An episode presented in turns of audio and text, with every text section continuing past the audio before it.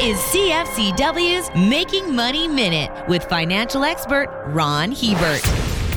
One benefit of a tax free savings account is that it can be used to income split, thus lowering a family's overall tax bill. To make this work, the higher income spouse makes a contribution to the lower income spouse's TFSA. The higher income spouse doesn't get a tax deduction as he or she would with a spousal RRSP, but the income earned on the money invested in the TFSA isn't taxed. It's a great way to get money into your spouse's hands without attracting income attribution to the higher earning spouse. Normally, when you put money in a lower income spouse's account, the profits get taxed back in your hands, but not in this case. For more information, listen to our Making Money show hosted by Ron Hebert and Gord Whitehead at letsmakemoney.ca or cfcw.com.